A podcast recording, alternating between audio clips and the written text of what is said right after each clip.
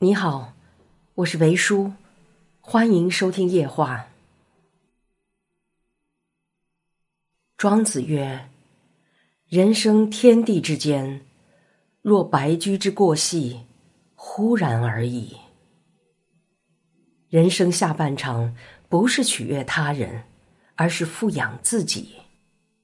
勤以养财，静以养心，动以养身。书以养气，一勤天下无难事，一静天下无烦事。